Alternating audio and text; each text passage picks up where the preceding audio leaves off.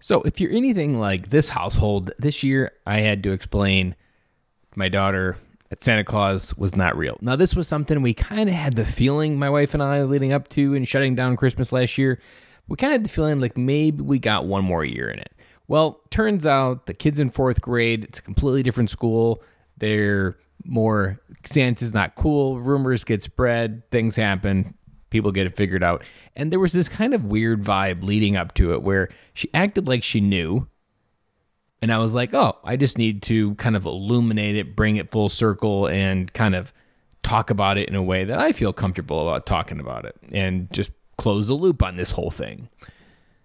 Well, it turns out it was a much deeper topic and it opened up a whole can of worms because there's kind of two things that I learned in this lesson that either your kids are younger than mine or you've already learned this as well is that kids accept and have this idea like, yeah, Santa is no longer real.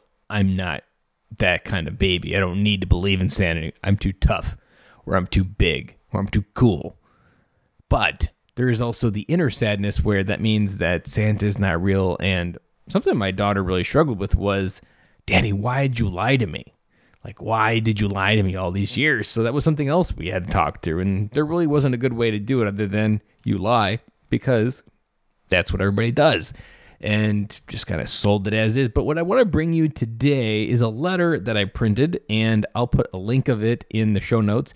That essentially this letter allowed me to frame it in a way where Santa isn't real and the context is not a real person, but it allows you to create a narrative of how Santa really shows up in the world and what you really want your daughter to show up as Santa as well. And now she's on Team Santa, as the letter will suggest, and she's having fun moving around the elf. And if I'm honest, the elf, I am so glad that my wife and I do not have to figure out the elf every single day. It's kind of nice having someone else. And even her tonight, when I recorded this, she's like, Ugh, I'm tired of moving it. I'm like, yeah, welcome to our world. So if you haven't bought an elf out there, PSA, it is a long freaking road of 25 days till Christmas and then repeating it every year. The kids love it and it's one of those that like you keep doing, but man, it's a long road and you don't really realize what you're getting into. So, so without further ado, here is the letter How to Explain Santa. You asked a very good question. Are you Santa? I know you've wanted this answer for a long time, and I've had to give it very careful thought to just to know what to say. The answer is no. I am not Santa. There is no one single Santa.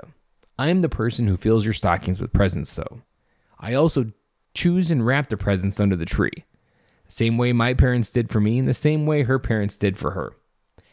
And will do for her kids someday as well. This could never make any of us Santa, though.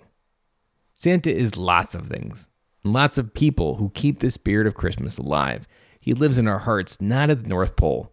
Santa is the magic and love and spirit of giving to others. What he does is teach children to believe in something they can't see or touch. Throughout your life, you will need this capacity to believe in yourself, in your family, in your friends, and in God. You will need to be able to believe in the things you can't measure or hold in your hands. Now that you know the secret of Santa, of how he gets down all those chimneys on Christmas Eve, he has help from all the people whose hearts he's filled with joy. With full hearts, people like me take our turns helping Santa do a job that would otherwise be impossible. So, no, I am not Santa. Santa is love, magic, hope, and happiness. I am on his team, and now you are too. I love you, and I always will, Mom and Dad that letter initially went over like a lead balloon because it didn't really explain much. But I can say that there was a longer term ROI because now this idea of Team Santa is something that she's really adopted. So I'm not going to sell this as a cookie cutter, solve all your problems, but I am going to sell this as it is an opening for a conversation that allows her to accept this idea that she doesn't have to act and be all like, Santa's gone now. She actually get to enter the spirit of Santa and help our younger kids still live in that miracle of believing in Santa. So, with that said, I'll be back with you guys again tomorrow, and I hope that your Christmas season is already getting brighter and lots of traditions are already underway.